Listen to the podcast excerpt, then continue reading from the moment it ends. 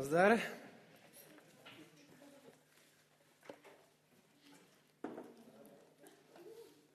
Ještě jedna věc, než začneme. Tady jsou na stolečku, nebo na té poličce, poličce tam takový um, kartičky. A je to 40-denní půst, který Maják Network, nebo který jako Maják Network děláme, začíná to 18.2. Je tam na každý den čtení žalmu, jestli chcete záložku do Bible, a můžete to číst s náma, držet půst 40 dnů v kuse, jak chcete. Um, takže s to můžete vzít, je to tam na rozebrání, každý si může vzít jednu. Tak, Daniel 10, 11.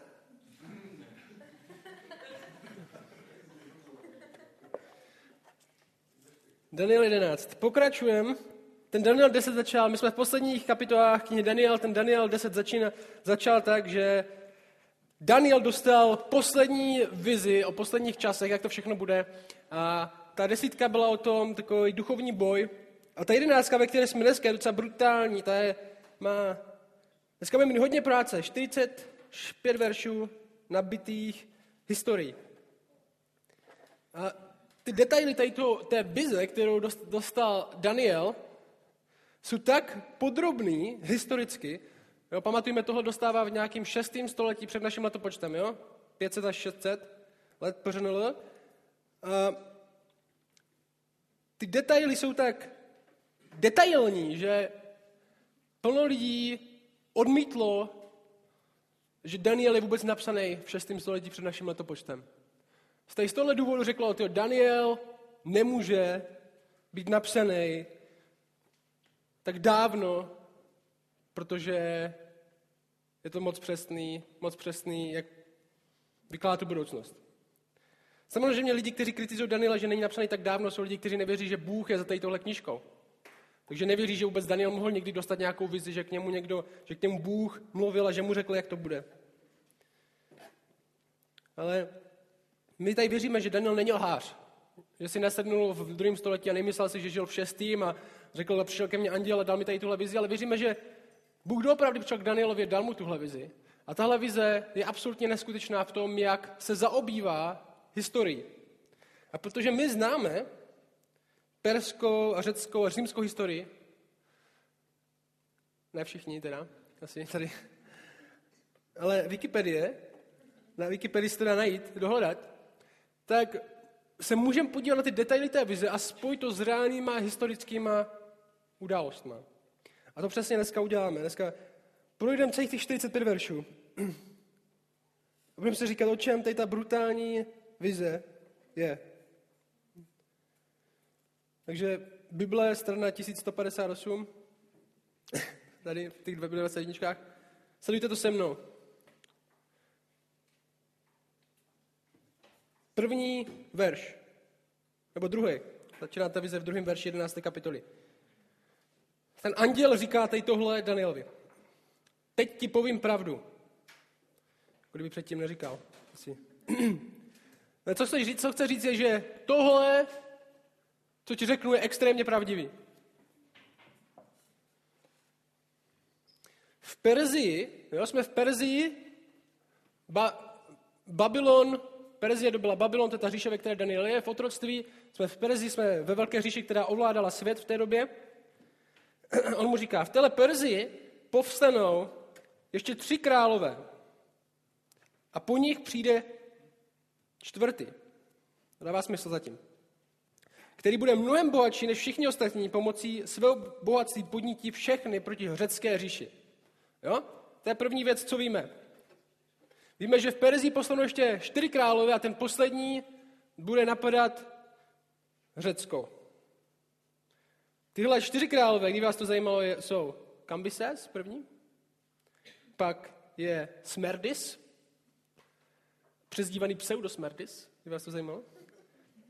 Protože vypadá tak strašně moc jak ten Kambises, ten před ním, že se dostal na trůn tak, že dělal, že je Kambises.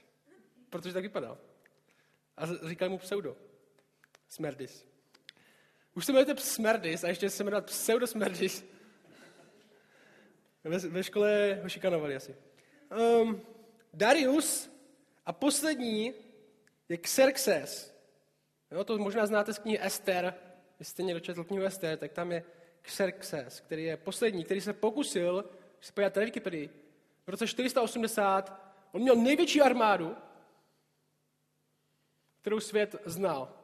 A co máte dělat, když máte velkou armádu a nemáte televizi, že? Musíte napadnout nějakou říši vedle. On Řecko, že? Řecko bylo zajímavý, tak se rozhodl, že době Řecko. Ale Řecko ho porazilo a nikdy mu to nezapomněli, že napad. A pak s ním válčili od té doby dál. A to tady máme, že? V Perzi poslou ještě tři králové, po ní přijde čtvrtý, který bude mnohem bohatší než ti ostatní, to je pravda, že tohle se stalo. Pomocí svého bohatství podnítí všechny proti řecké říši. Přesně to Xerxes udělal. Třetí verš. Musím mi trochu rychleji, jinak to nestínám. Potom povstane bojovný král, který ovládne obrovskou říši a bude, se dělat, bude si dělat, co se mu zlíbí. Jo, po perském království víme všichni, protože jsme to říkali několikrát, přišlo řecké království. Alexandr Veliký je jeden, co říká, je to nejgeniálnější dobyvatel, co když žil v roce 33, dobil známý zpět. Jestli chcete být ambiciozní jako on, tak máte ještě pár let někteří. Libor už je pozdě. A on dělal, co se mu zlíbí, jak říká ten text, on byl absolutní monarcha, absolutní diktátor, co si poručil, to dostal. A proč tady, možná je dobrý říct, proč tady, tady, tady v televizi tady tyhle věci jsou. Televizi tady tyhle věci jsou o tady těchto válkách, o tady těchto králích, králech, králích. Um, proto, že Izrael jako národ a geografická země je uprostřed tady toho všeho. Všechny války, které teďka budeme číst, které se dějou, tak je Izrael uprostřed, jako slabý, takový šprt možná, který dost, vždycky, když se dva silní chlapi začnou být, tak on se do toho vmele dostane nejvíc. A Michal, nebo jaký ten anděl, co mu to říká, mu říká, tohle, ty si myslíš, že ty se modlil za 70 let, že se vrátíte z otroctví a konečně to bude fajn pro boží lid, ale teď tohle je vaše historie ještě dál. Vy se budete zpátky v zemi, ale být v téhle zemi na dalších 500 let nebude žádná zábava. Jdem dál. Čili máme to řeckého krále a on o něm dál říká ten anděl. Na vrcholu moci se ale jeho hříše rozpadne a bude rozdělena do čtyř světových stran. Nepřipadne ovšem jeho potomkům a nebude už mít takovou moc jako za něj. Království mu bude odňato a rozděleno jiným. No, my víme, že Řecko, když Alexandr Veliký zemřel, tak se rozpadlo. Všechny jeho potomci, potomky zabili, on měl jenom jednoho, tak je zabili. A Řecko se rozpadlo přesně na čtyři části, připadlo čtyřem generálům. Jo, jo? Bylo Makedonie, Malá Asie, Syrie a dole Egypt. To byly ty čtyři hlavní části, na kterých se rozpadlo Řecko a rozdělili se čtyři jeho generálové, kteří velili jeho armádám. A tohle je důležité, protože v podstatě od dvou z těch generálů, jo, máme Řecko, rozpadlo se na čtyři části, a v podstatě konec té televize, celé té kapitole, kapitoly bude o dvou částech, o severní a jižní části toho Řecka, rozpadnutého Řecka. A Izrael je uprostřed toho. A tyhle No, přečtu to. Jo, takže království bude odňato, rozděleno jiným, nepřípadného potomkům, všechno se tohle se stalo Alexandru Velikýmu, ta vize naplněná úplně do poslední tečky. A verš 5 říká, Jižní král bude mocný, ale jeden z jeho velitelů se zmůže ještě více, takže ovládne ještě větší říši, nežli on. Jo, takže buďte se mnou, tohle je důležité, abyste pochopili ten zbytek. Řecko se rozpadlo na čtyři části a teďka ta vize bude o, o té severní a jižní, a uprostřed té části je Izrael, takový sandwich. Severní, jižní část a uprostřed Izrael. A ty severní proti jižní furt zápasí, útočí. Severní je Syrie, jo, prchlíci, možná víte. A ta jižní je Egypt, pyramidy. A ty dva hlavní generálové, na tom jihu, ten hlavní generál se jmenuje Ptolemaios, první, to je jich, že Ptolemaios, první, Soter, tak se jmenuje, to znamená spasitel. A tu severní ovládá Selkus, první Nikátor, což znamená dobyvatel. Jo? Selkus na severu, Ptolemaios na jihu. A v podstatě tady tahle další vize je o tom o válčení mezi, tady to, mezi tady tím severem a jihem. A, a Bible, tady tahle kapitola používá slovo jako jižní a severní král, což jsou většinou přezdívky pro potomky tady těchto vojevůdců, kteří si rozdělili tady tohle místo. Takže jdem, šestý verš. To fakt musím zrychlit. Po mnoha letech pak obě království uzavřou spojenectví, severní a jižní. Jo? Dcera jižního krále bude na potvrzení dohody provdána za severního krále. Svou moc si však neudrží a ani on nezůstane u moci. V těchto dnech totiž bude spolu se svou družinou i se svým otcem a ochráncem zrazen. Či co se dělo, bylo, že mezi tím severem a jihem byly neschody. Jak to tak bývá, tak se válčilo a old school spojenectví se dělalo jak? Porovnáš svoji dceru za toho nepřátelského krále, že? A čeká, že se stane nějaký zázrak. Že to pomůže. A Berenika, byla ta dcera, která, která se provdala od jižního krále, Tolemaja druhého, teďka už syna toho prvního, se provdala, za to se, se měla provdat za toho, sever, za toho severního krále. V té době to byl Antiochos druhý. A problém byl, že Antiochos byl ženatý už. Ale dá se, dá se zase rozvít, že? Tak on se rozvedl a měla i děti. A ty řekl, tyhle děti po mně nebudou dědit, ale tahle, tahle nový děti po mně budou dědit. A to jako naštvalo dost tu manželku, ze kterou se rozvedl. A když naštvete manželku, tak budete čelit taky následkům. A ona je všechno trávila jedem. Svého manžela, všechny děti, celou jeho, jak ten text píše, jeho družinu. V těch dnech totiž bude se svou družinou i se svým otcem a ochráncem zrazena. Nezůstane u moci. Přesně to se stalo. Zrazený vlastní ženou, kterou zradil. Jdem dál. Sedmý verš. Sedm až devět. Trůnu, čili jo, je zrazený na severu, trůnu se pak ujme nástupce z tého šrodu, další prostě Antiochos, zautočí na vojska severního krále i na jeho pevnosti a podaří se mu nad nimi zvítězit. Ukořistí také jejich bohy, jejich sochy. Jestli můžeš ukořistit Boha, nápověda, není to Bůh.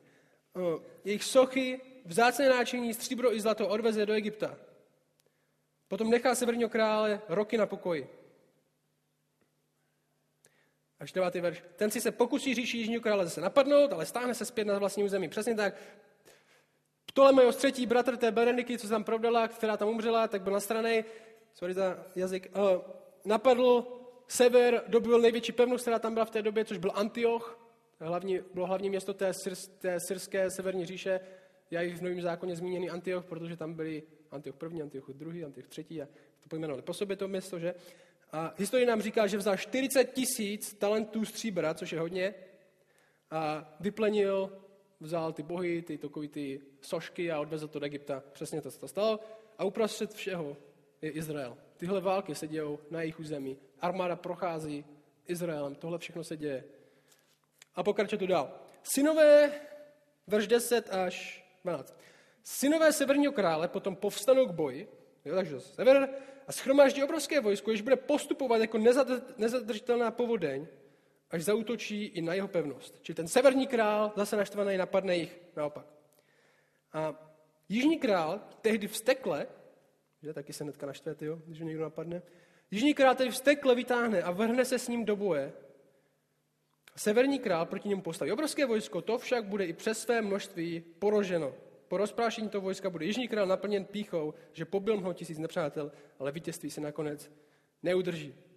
My víme, že se sever v té době za Antiocha III., což byl další nástupitel, napadl jich a tohle toliký vojsko měl, našel jsem si to.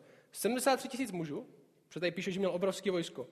5 tisíc jezdců, zkuste to zobrazit, jo? 70, 75 tisíc mužů, 73 tisíc mužů, 5 tisíc jezdců a 73 slonů jsem vždycky pán prstenů, že? Taky ty olifanti, jak jdou. Mě by zajímalo, jak z těch slonů, jako jak si na slonem autočili. Ale každopádně tady tohle vojsko bylo rozprášený a zajímavě, strašně moc lidí umřelo, ale zemřelo jenom pět slonů. Wikipedie. Wikipedie lidí. Ale i když ten text říká, on nad píchou, že porazil takovou velkou armádu, tak si nakonec vítězství neudržel. Verš 13. Severní král totiž znovu postaví obrovské vojsko, ještě větší než to předchozí. Že? To už se něco originálního můžou dělat, než jen válčit a stavět větší vojska, že? To už jste říct. Ale asi když fakt nemáte internet, tak co máte dělat? Severní král, podívejte se do zemí, kde nemá internet, co se tam děje. Severní král totiž znovu postaví obrovské vojsko, ještě větší než to předchozí. Hodně originální. jo, Antichos III. po 13 letech pokoje znovu postavil vojsko. Verš 14. Mnozí tehdy postanou proti jižnímu králi. I ve tvém lidu, mu říká anděl, i z Izraele se pozvednou bojovní muži, aby naplnili vidění, ale padnou. A ještě to říká, severní král přitáhne k opevněnému městu, navrší k němu násep a dobuduje jižní vojsko, se neubrání, ani ti nejlepší vojáci nebudou moci ustát. Vím, že Antichos III, přesně jak tady tohle vize říká, napadl jich, dobil pevnost a někteří Izraeliti dokonce se k němu přidali, protože už chtěli konec, že? Chtěli už, tyjo, možná když se přidáme k nějakému vojsku a úplně rozprášíme tu druhou stranu, možná to přestane. Možná konečně bude klid. Oni si dokonce ten text říká, že si tím mysleli, že naplní vizi, že naplní nějaký boží plán o míru. Že si ho, do, že si ho dobí válkou. Že Bůh řekl, že dá mír, tak mu trochu pomůžeme.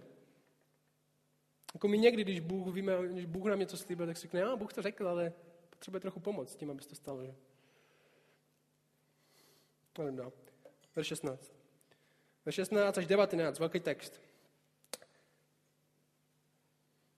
Tento útočník, Antichos třetí, se bude dělat, co chce, co se mu zlíbí. A nikdo před ním neostojí ze svou ničivou mocí, vstane i v nádherné zemi, jo, pravděpodobně Jeruzalém, rozhodne se přitáhnout s celou silou svého království. Pak ale s jižním králem uzavře dohodu. Jak uzavře dohodu? Na její stvrzení mu dá svou dceru za ženu. Tyjo, to už jsme zkoušeli a nevyšlo to. Ale proto, aby mu skrze ní škodil. To nebyla moc dobrá dcera.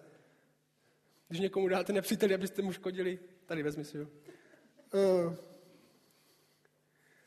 To se mu však nepodaří. Je, to jsme nečekali. A nesplní. Obrátí tedy pozornost k přímořským zemím a mnohé z nich, čili on mu tam dá dceru, nevíde to, tak se tak napadne někoho jiného. Obrátí svou pozornost k přímořským zemím a mnohé z nich dobude. Obrátí se návrh na Řecko, na Řím. Jeden vojevůdce však jeho spupnost ukončí, dokonce mu tu jeho spupnost, dobrý slovo, oplatí. Jo, on se obrátí na Řecko, chce ho dobít, protože to nevyšlo na jihu, tak tam ho taky sejmou pak nakonec. A ta dcera se jmenuje Kleopatra, mimochodem, kterou mu dává, ne ta slavná, ta méně slavná. A ona má ráda manžela víc než otce. Ono se mu to nepodaří. On si myslí, že tam bude špion, je jí v té zemi a ona nakonec má toho manžela radši. A... No prostě, mluví to pravdu, co to říká. Ten text pokračuje. 19. Proto se vrátí zpět do pevnosti ve své vlastní zemi, tam ale klasne, padne a bude pryč.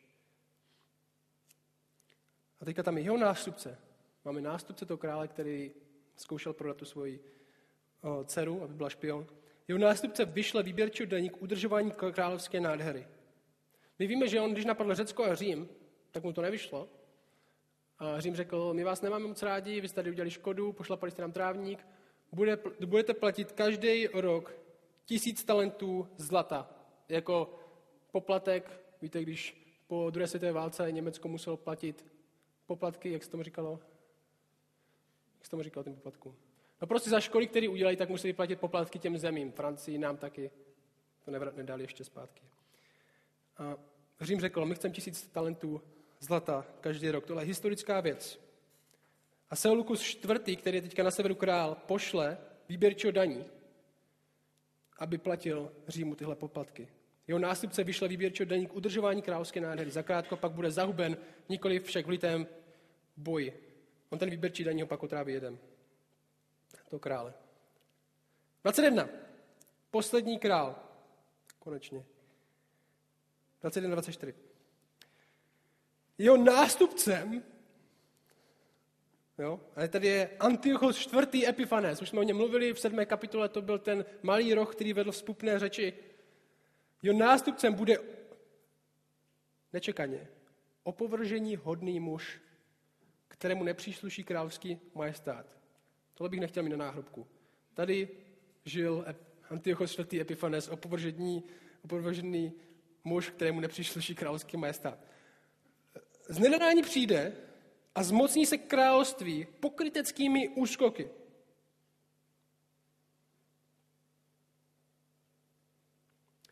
Čili už taková moderní, moderní způsob, jak dostat moc. Je to známe z naší doby. Ohromná vojska před ním budou smetena a zoubena, včetně vůdce smlouvy. Skrze podvodná spojenectví, které uzavře, vystoupá k moci, ažkoliv bude mít ten hrstku stoupenců. Z nedadání přitáhne do nejbohatších provincií a provede něco, co neprovedl nikdo z jeho otců, ani z otců jeho otců. Svým stoupencům rozdělí kořist, stup a bohatství, bude chystat úklady i proti pevnostem, ale jen na čas. To v podstatě říká, a na konci přijde ještě horší týpek. Tímhle celým Izrael bude procházet, jen aby na konci to bylo ještě horší. A my víme, že Antiochos IV. Epifanes, poslední ten dědic toho, toho severního království, Epifanes znamená zjevený, na mincích měl, že je Bůh zjevený lidem, že je Bůh v těle, si o sobě myslel, je následovníkem. A už jsme o něm mluvili minule. A utočil na jich, na Egypt, rozdělal bohatství mezi svý vojáky dokonce. A na jednu stranu to byl Robin Hood, který dával svým vojákům žol, teda dával jim tím. A na druhé, straně, když, na druhé straně, když viděl někde, že někdo získá moc, tak je okamžitě zničil. A ten text dál říká 25 až 28, buďte se mnou, chvilku vydržte. Sebere sílu a odvahu a vytáhne s mohutným vojskem proti jižnímu králi. No, za originální nápad. Ten proti němu postaví do boje mohutné a nesmírně početné vojsko. Ale bude poražen skrze úklady nachystané proti němu. Zahubí ho ti, kteří jedí z jeho stolu. Oni tam udělají spojenectví u stolu a ho... Jak ho zabijou? Přesně. No to je jednoduchá ta historie nakonec, ona se to opakuje v takový docela... Oba ti králové pak s proradným srdcem zasednou k jednomu stolu a budou si navzájem říkat lži, ale nic nezmůžou, neboť v určený čas stejně přijde konec. Severní král se s ohromným bohatstvím vydá zpět do své země, naštvaný a cestou projeví své nepřátelství proti svaté smlouvě, teprve pak se vrátí do země. Další války mezi severem a jihem, který na první pohled končí aliancí, a ta však nedopadne dobře, protože to je aliance mezi dvěma lháři. A Antiochos, my víme, že se v roce 169 před naším letopočtem vrací zpátky do země od toho, když byl zrazený u té projednávání smlouvy u stolu s tím králem Jihu. Je tak naštvaný, že cestou na zpátek v Jeruzalémě a v Izraeli zabije 80 tisíc, 80 tisíc žen, dětí a mužů. První začne zabít všechny děti, zabijte všechny ženy a zabijte všechny muže. 80 tisíc. Vyplení chrám, nejsvatější místo pro Izrael a pro jejich náboženství, ho vyplení. A tady tahle brutalita začala něco, čemu se říká makabijská revoluce. A ten text pokračuje. 29 až 30. V určený čas vytáhne znovu na jich, ale toto tažení nedopadne jako předešle. Postaví se mu totiž středomořské loďstvo, takže se bude muset skroušeně vrátit. Svůj hněv proto obrátí proti svaté smlouvě.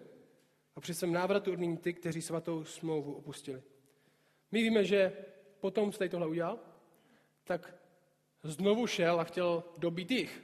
Ale jich už byl naštvaný, že ho furt napadají ze severu a požádal Řím o pomoc. A historický Řím jim poslal lodě z Kypru, loďstvo, aby ten sever zničili. Antiochos byl poražen, vrátil se a zas si svůj hněv vylil na Izrael. A další tisíce lidí zabil. V sobotu zabíjel děti, muže a ženy. Dokonce ten text říká, že odměnil ty, kteří odpadli od toho náboženství, kteří řekli, jo, jo, my půjdeme s tebou tady tohle dělat, my už nejsme, nevěříme Bohu. Který se zřekli smlouvy, řekli náboženství, šli s ním a on je odměnil. Všechny ty, kdo zradí Boha.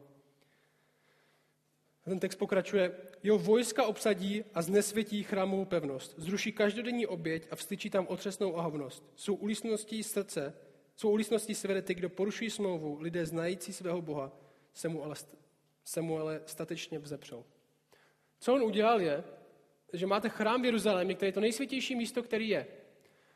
A on tam přišel, vyplnil ho a doprostřed toho chrámu postavil sochu Dia. Jo, což je pohanský božstvo a začal mu obětovat prasata. Jsou nečistý zvířata pro Izrael a donutil kněží, aby jedli to vepřový, který tam byl obětovaný tady těmhle pohanským bohům. Potom se to říká otřesná ohavnost. A tohle je tak nechutný, co udělal, že tam jsou lidi, kteří doopravdu znají, znají Boha, lidé znající svého Boha, se mu ale vzepřou. Postaví se na odpor. Radši by umřeli, než aby tady tohle trpěli. Ten text pokračuje. Moudří lidé budou přinášet poučení mnohým. Po jistou dobu však budou padat mečem, budou upalováni, zatýkáni a okrádáni. V té době se jim dostane nepatrné pomoci, nebo se k ním připojí mnoho pokryců. Někteří zase do Syrie se pomo- chtěli pomoci Izraeli, ale bylo to na chvilku. Někteří z moudrých zakolísají, aby byli tříbeni, čistěni a běleni až do konce, který přijde v určený čas. Teď tenhle text říká, tohle vás čeká. Čeká vás stovky teďka let, ve kterých to nebude dobrý, ve kterých nebudete sedět na gauči s nohama nahoře a popět koktejly. Ale bude to těžký čas. A v času utrpení a zkoušek se pozná, kdo doopravdy patří Bohu. Kdo není jenom nedělním křesťanem, kdo nechodí jen do synagogy v sobotu a pak prostě konec. Ale kdo je doopravdy křesťanem. Kdo ostatním dává naději, i když je bez naději. Kdo je moud, ty moudří budou poučovat další, budou jim dávat naději, co se má stát a kdo je Bůh. A kdo jí sám tu naději má tváří smrti. A stejně tak to je dnes. Daniel si myslel, že 70 let stačí, aby se navrátil do země, aby všechno bylo v pohodě, aby otroctví skončilo. Bylo ukončený utrpení. Ale Bůh říká, utrpení pořád bude. Protože jsou tu pořád lidi. Je, zdroj utrpení. Který, lidi, kteří touží žízní pomoci. Kterým nestačí, že mají jeden stát, chcou další. A tahle celá knížka, v podstatě Daniel, jedna velká knížka o tom, jak se my máme chovat, jak my máme stát ve tváři utrpení. Nespravedlnosti.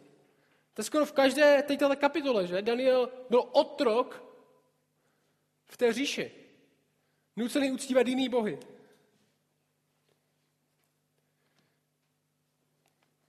tahle vize zrovna řekla, i někteří z moudrých, i někteří z těch, co fakt vypadalo, že jsou opravdu křesťani, zakolísají.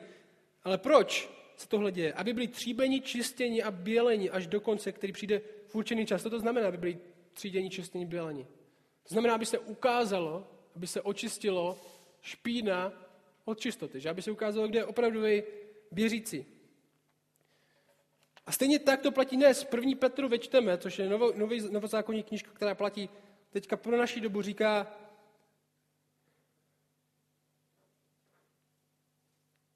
Petr říká tohle, poženán buď Bůh a Otec našeho Pána Ježíše Krista, který nám ve svém velikém milosrdenství daroval nový život, když skříšil Ježíše Krista z mrtvých.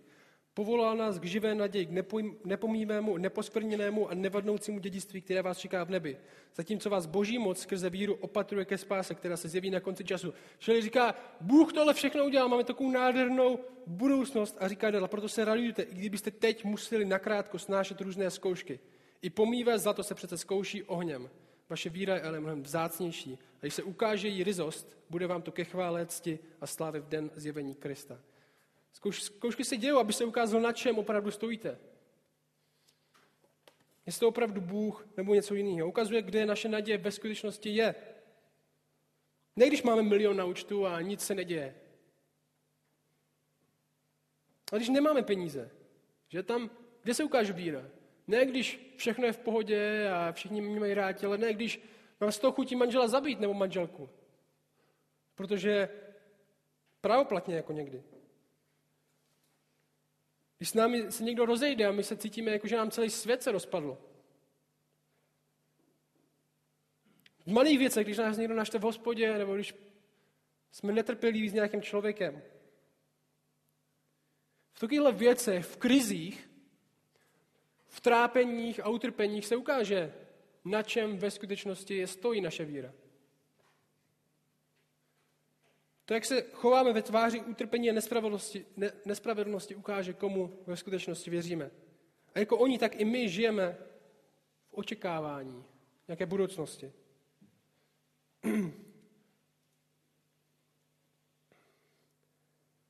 Přečtu ten konec. 36 a 44, jo? Někteří lidi si myslí, že tady se ten detail na toho posledního krále Antiochos 4. Epifanes tak překlenuje a někteří si myslí, že tady tohle je vize posledního nějakého typu krále, možná antikrista, který ještě má přijít a ještě nepřišel. Je to možný. Ten text končí. Tady tenhle král si bude dělat, co se mu zlíbí. Sám sebe vyvýší a zveličí nade všechny bohy. Povede neslíchané řeči proti Bohu Bohu a bude se mu dařit, dokud se nezavrší čas hněvu. Neboť se musí naplnit, co bylo rozhodnuto. Bůh má tady tohle, Bůh rozhodl, že to tak bude.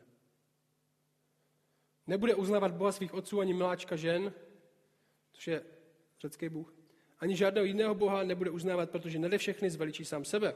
Na místě nejmocnějšího Boha bude ctít Boha, který jeho, který, který jeho otcové neznali, bude ho ctít zlatem, stříbrem, drahakami a klonoty. S tímto cizím Bohem ovládne nejmocnější pevnost, kdo ji uznají, zahrne podstavě, svěří moc nad mnohými a odměnu jim rozdělí, za odměnu jim rozdělí zem.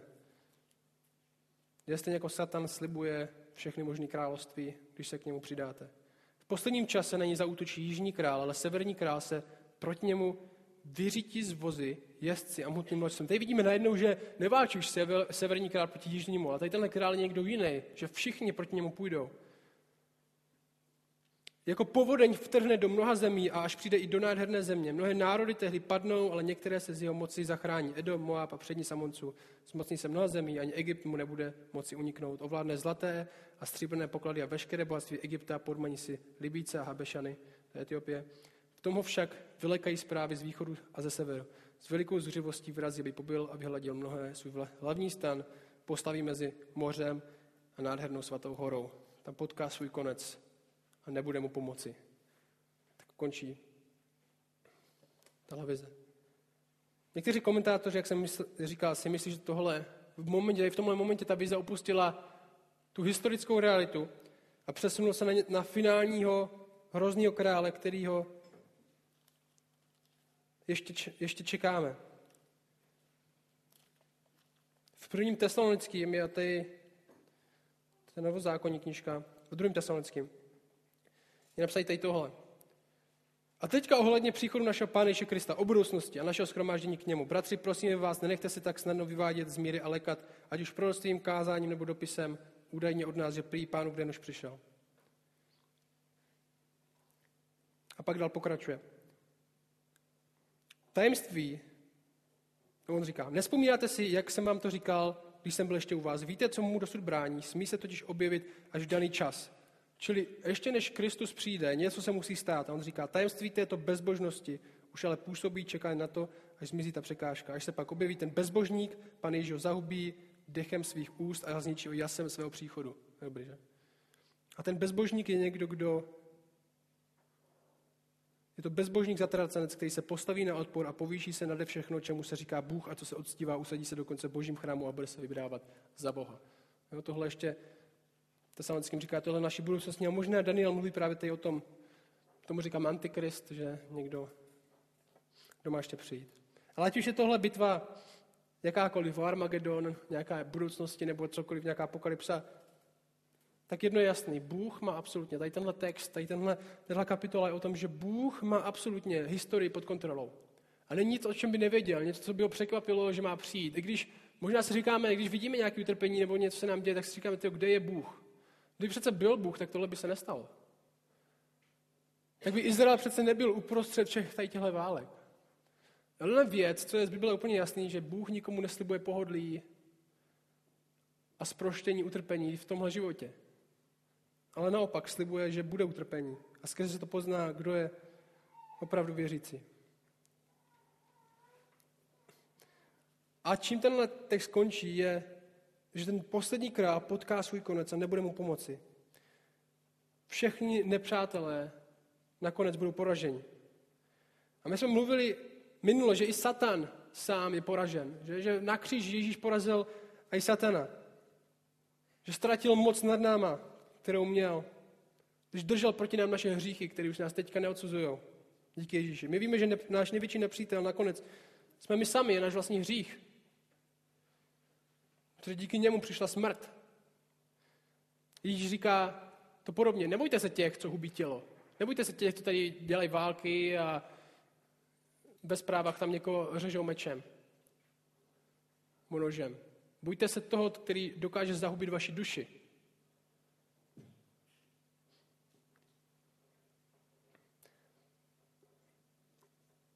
Ježíš porazil hřích a smrt skrze svůj kříž. Je to, o tom bylo minulé kázání. Když měl meč hříchu spadl na nás,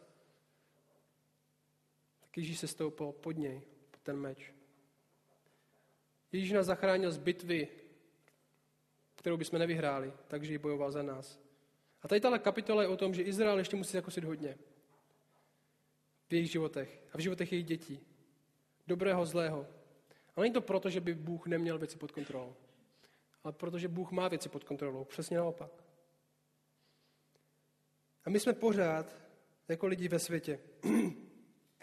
My víme, že svět kolem nás je plný utrpení a válek. A nejenom válek, jednoduchých věcí ve vašem životě. A každý ví, z vás něco má. Když to zažíváte v práci, s kamarádem, s přítelem, s přítelkyní, s manželem, s manželkou, s rodičema, s finanční situací, kterou máte. Každý bojem něco, nějakou válku.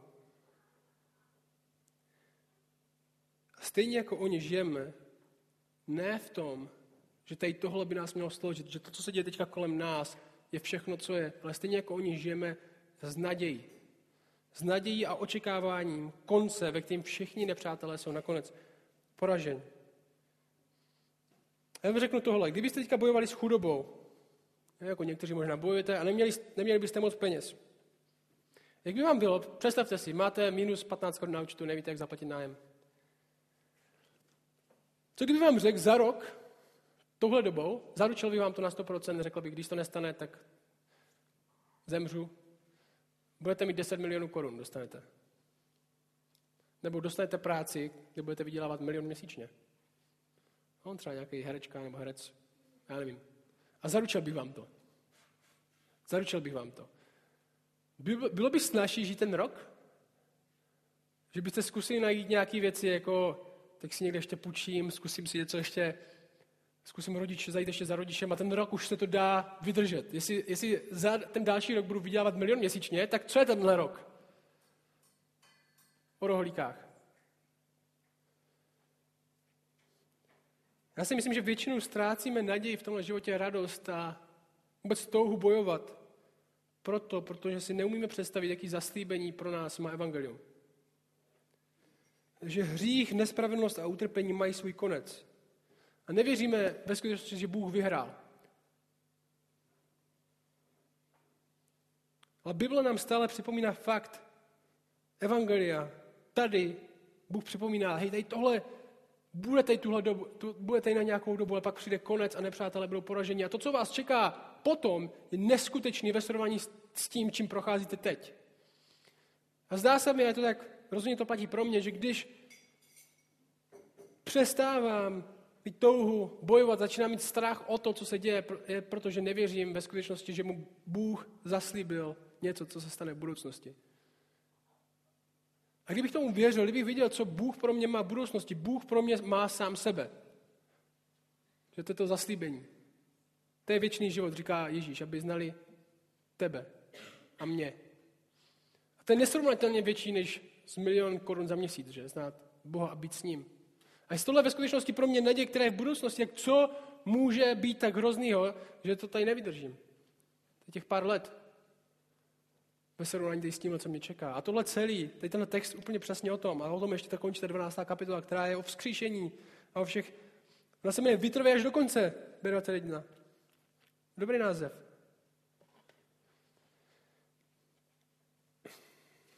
Fakt Evangelia, že Ježíš vyhrál. A to nemění křesťanství Někteří lidi si myslí, že křesťanství je dobrý proto, aby se nebál smrti, aby měl nějakou naději potom. Ale křesťanství nedává jenom naději, nemí něco potom, až umřete. Křesťanství absolutně transformuje to, jak vnímáme věci teď. Jak žijeme teďka ve světle toho, co má přijít. Poslední věc, co přečtu, je pasáž Římanům 8. A tím to ukončím. Bible říká tobě, jsme-li jeho děti, jestli patříš Bohu, jestli jsi uvěřil, že Ježíš je pán, že Bůh zkřísil z mrtvých a Bůh je tvůj otec, jestli jsi jeho dítě, pak jsme i dědicové, totiž dědicové, boží a spoludědicové Kristovi. Máme-li tedy podíl na jeho utrpení, budeme mít podíl i na jeho slávě. Mám totiž za to, že naše nynější utrpení nejsou srovnatelná se slávou, která se na nás má zjevit. Mám totiž za to, že nynější utrpení nejsou srovnatelná se slávou, která se, na, která se na nás má zjevit, říká Pavel. Všechno stvoření s toužebným očekáváním vyhlíží zjevení božích synů. Stvoření je totiž podrobeno marnosti ne dobrovolně, ale kvůli tomu, který je marnosti podrobil. Chová však naději, že jednou bude vysvobozeno z otroctví zkázy do slavné svobody božích dětí. Víme přece, že všechno stvoření až dosud společně sténa a pracuje k porodu. Na něco očekává, že se narodí něco nového. A nejen ono, ale i my, kteří okoušíme první ovoce ducha, i my ve svém nitru sténáme, zatímco očekáváme přijetí za syny, to je vykoupení svého těla. Byli jsme totiž spaseni nadějí. Tím ukončím tu jedenáctku.